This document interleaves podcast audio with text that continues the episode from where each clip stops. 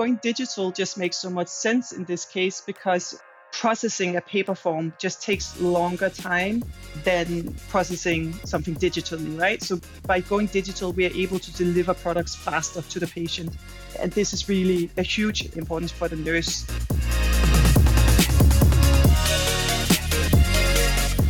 Hello and welcome to the twenty-five Days of Transformation series, where we talk to industry experts and global brands about the highs and lows of digital transformation.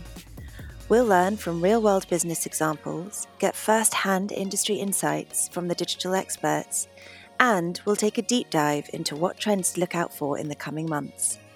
I'm Tizzy Philp, Strategic Content Lead here at Valtech, and I'm here to guide you through these conversations and to uncover the latest and greatest in digital. For many of us, the fax machine is something of a past memory and will perhaps raise an eyebrow or two in a modern, modern digital setting. However, for today's guests, up until relatively recently, the faithful fax machine was something of a critical asset. This really is a story of transformation at its best. I'm joined by Dan Anderson, Global Head of Digital Health, and Amelia Meyer-Christiansen, Digital Product Owner from Coloplast. Founded in nineteen fifty-four, Coloplast specialized in developing and manufacturing medical devices for health professionals globally. Their products and services are designed to make life easier for people living with very personal and private medical conditions, including ostomy care, continence care, and interventional urology. In today's podcast, we'll be discussing how digital transformation has supported and improved the care pathways for patients and for the nursing team by improving efficiency and automating a previously paper-based process. So, Amelia and Dan, welcome to the podcast. Thank you. Thank you. Perhaps we could start with an overview of Coloplast and your roles within the company, and then maybe an introduction to the problem that you've been trying to solve. Yes. So as you were saying, Coloplast uh, produces medical devices for patients living with an ostomy or people that have urinary problems such as and needs uh, catheters. We also deal with uh, bowel management and interventional urology. And uh, the company really is looking to help people live easier. Like our C E O says, ideally, we would like people to forget they have a medical condition. And it's all about just living the life you want. Most of our products are lifetime products. So once you get onto our products, you will use them for the rest of your life.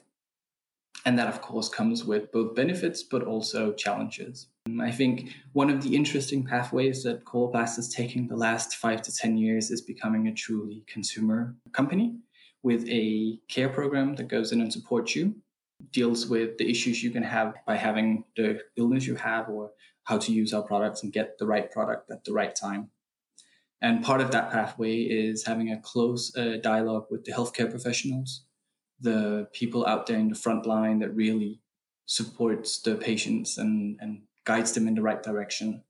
And that's the story that we'll be talking about today, is how we go in and support the healthcare professionals and making their life easier so they have the time and uh, mental capacity to support the patients.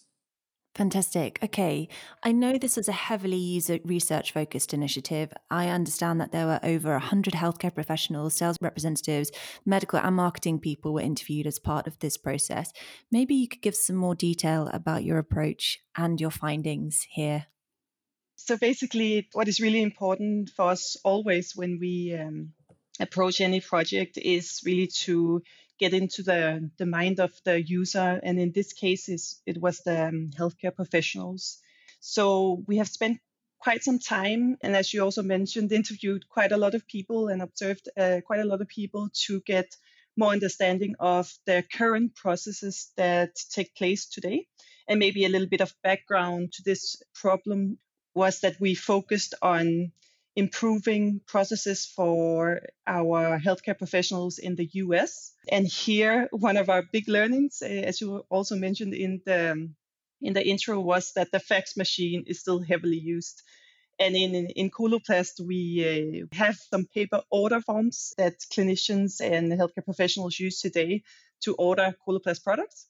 So basically what they would do is they would fill out a form, which is also a prescription form, just a side note, go to a physician, get it signed, fax it to us, and then also export some documents from their local systems and fax them along. And then just to top it off, they actually not only fax these documents to us, but also fax it to a supplier. So meaning the, the vendor that will actually send out the products, um, the prescription products to the patients. So it's quite a cumbersome process. And what we learned from our extensive research was really that the most important things for the healthcare professionals is to reduce time on all of the administrative tasks they have around this process. So that's uh, that's the most important thing for them. And then, of course, also one of the things that is really a problem with this paper-based form and the fax machine is that, you know, the security around transferring patient data in this way is, is very low, right? So, so mm-hmm. this was one of the things that they really focused and stressed that they would needed to improve. And then, of course, the last thing that we also learned from this research was that for healthcare professionals to provide a better service on patients, they need some feedback on patients. We need to be able to provide them with some feedback or updates on, okay, so did the patient actually receive their products? Have we sent the samples that we normally do also as part of this process? Which supplier is filling out the prescription and such? So, uh, so this is something that we set out to solve for the healthcare professionals based on the research that we did. Great. And I think that mention of the fax machine, cue gasps from the whole audience here, particularly as we have a digital audience. But it's not unusual, is it? This is fax machines are used across the healthcare industry in all countries. I know it's certainly used here in the U K a lot. I'm sure that many will be surprised to hear that, but also we're all familiar with the poor handwriting of medical professionals. Again, I'm not sure if that's just U K specific, but I imagine there was a level of margin. What was the margin of error like here?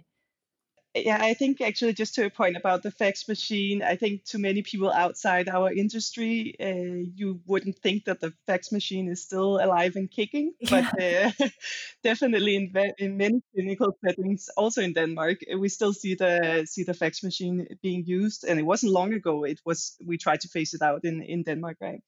So uh, so in the U S, of course, they also see this push uh, externally from the government to go more digital. And this is definitely also the cue for us to come in and, and be more digital. As you mentioned, we do today see um, quite high error margins on, on our paper forms, like one fifth of our forms is coming in with incomplete data or with the wrong attachments or, or, or similar, right? So there is a, there's a big need to... It's a high, it's a, it's a big number, isn't it? Yeah. It de- it definitely is. And and the problem is not only that the forms come in with errors, but it's also really a struggle for the A C Ps because it's difficult for them to also keep up to date and understand exactly how to fill out these forms, because on the paper form, of course, there's no way for us to give any feedback on, yeah. on if you have entered the, the information correctly. And, you know, going digital just makes so much sense in this case, because there we have some more mechanisms, we have some more logic we can build in, so that we can really help or guide the healthcare professionals to fill out these order forms in the right way. And then the other part, as I also mentioned earlier, is really making it easier to securely pass these order forms, as they are also prescriptions and they contain patient data, right? Personal data. So digi- making this more automated and digital just made a lot of sense for us. Yeah, absolutely. Hugely important. Often in these podcasts, particularly when we're talking to medical or medtech firms, we've focused on the improved patient experience, which is, of course, vital. And whilst this project also impacts patients, it was really about improving the experience for nursing teams, like you said earlier. Can you explain some of the challenges and perhaps the targets that the nursing teams had around patient care, just to add some context, and therefore why this transformation has been so impactful? I think from our research, what we learned from the nurses was that, first of all, what they want to uh, improve from this process is really their own time, first of all, because, of course, they can process a paper form and, and order products for a patient today, but it takes a lot of time for them. And then if we switch to the patient side, then what we see is that the nurses have also requested is that, you know, processing a paper form just takes longer time than processing something digitally, right? So by going digital, we are able to deliver products faster to the patient. And this is really a huge importance for the nurse.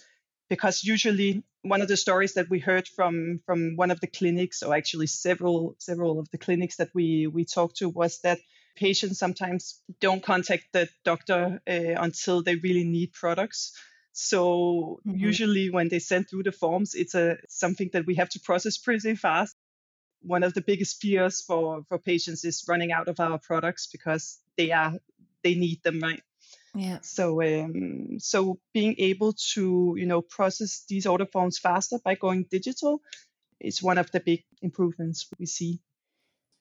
Because you can only, or in most countries only order products four times a year, you do forget that you're running out.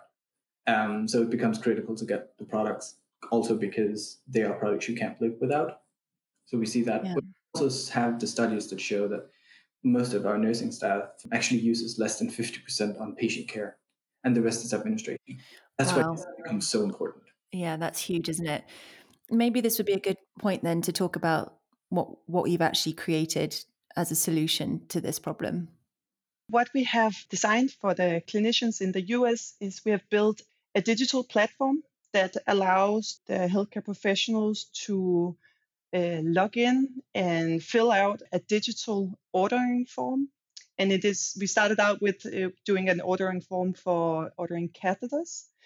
And in this form, it actually also allows them to turn it into an actual prescription. So um, what we have also implemented is a way for them to digitally sign a prescription. And that is something that we have implemented in a very easy way. So it's actually just two clicks and then you have signed the document. Mm-hmm. And then we allow them to, to submit it. We also give them an overview of all of their patients that they have ordered products for. And we have a status on this page that also allows us to give some feedback back to the healthcare professionals. So we both solve the need for them to submit an ordering form digitally and securely. And then we also solve the point about giving them some feedback on what has happened to the patient after this. Have they received their orders and, and such? So a completely transformative experience then yeah. for, for the teams. Can you share any early results or feedback with us? Have Has there been anything in particular that's interesting? So the status of the project right now is that we are testing this solution in some clinics in the U S. We are monitoring these clinics very closely, talking to them bi-weekly at the moment. So we have like a direct line to get some some feedback, and they're helping us improve the solution along the way. The feedback that we receive is that the clinicians, the nurses, they really find the platform very intuitive.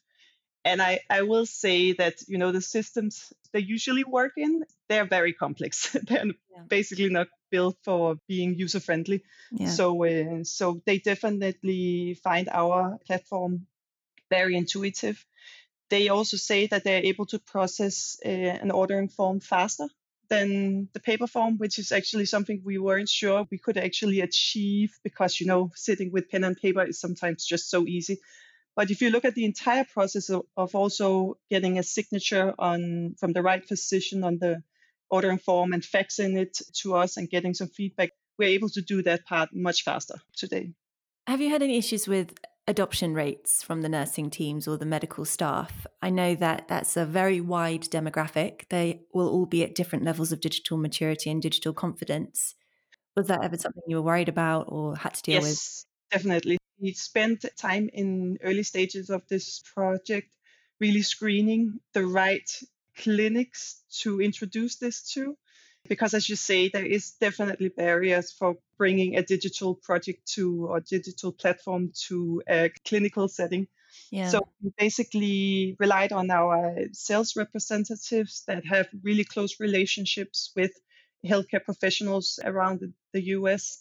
And we identified the right clinics or hospitals to introduce this to. So there was this was basically you know, clinics that have technically skilled staff that are used to working in similar platforms, or clinics that really, really love our products and want to find an easier way to process these forms, right? So yeah. this was what we were looking at. This podcast is all about sharing learnings, challenges, opportunities that come from digital transformation. So I'm going to ask, what have been your most important learnings from this? And for everyone who's listening, what would you say would be the most important factors to consider when embarking on a digital transformation or a program of this nature? From my side, at least, I think building a platform like this, it, it sounds very, you know, simple with an ordering form and some feedback back to the A C Ps.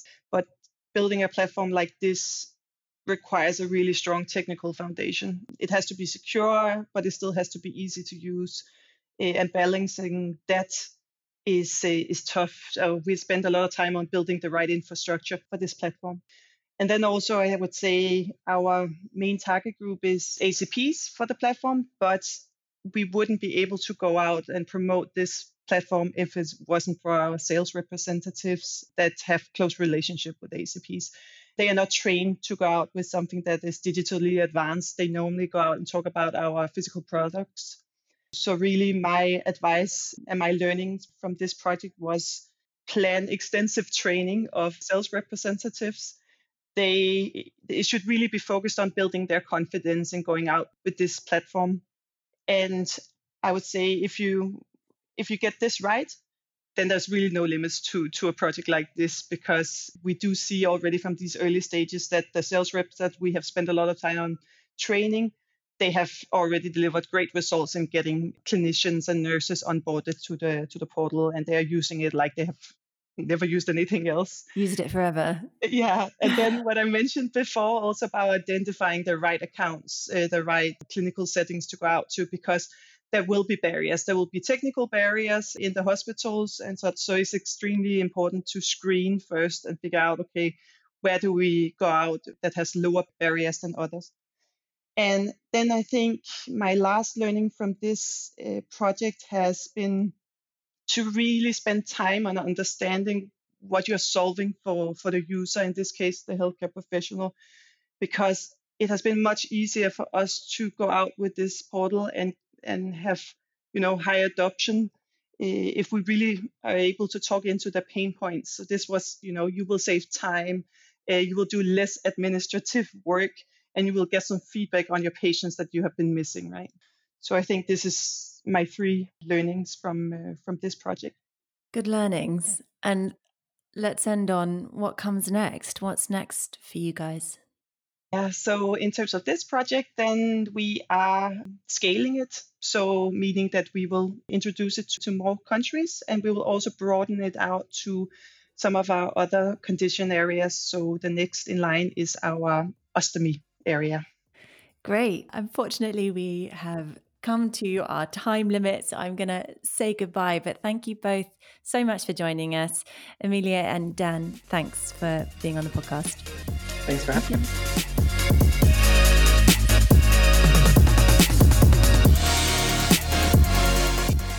You've been listening to the twenty-five Days of Transformation series from Valtech Cafe. If you enjoyed this podcast, then why not subscribe and keep up to date with all of the episodes in this series, and a whole host of insights from the Valtech Cafe back catalogue. And if you'd like more information about what we do or to get in touch, why not visit us at valtech dot com to find out the details. Until next time, thanks for listening.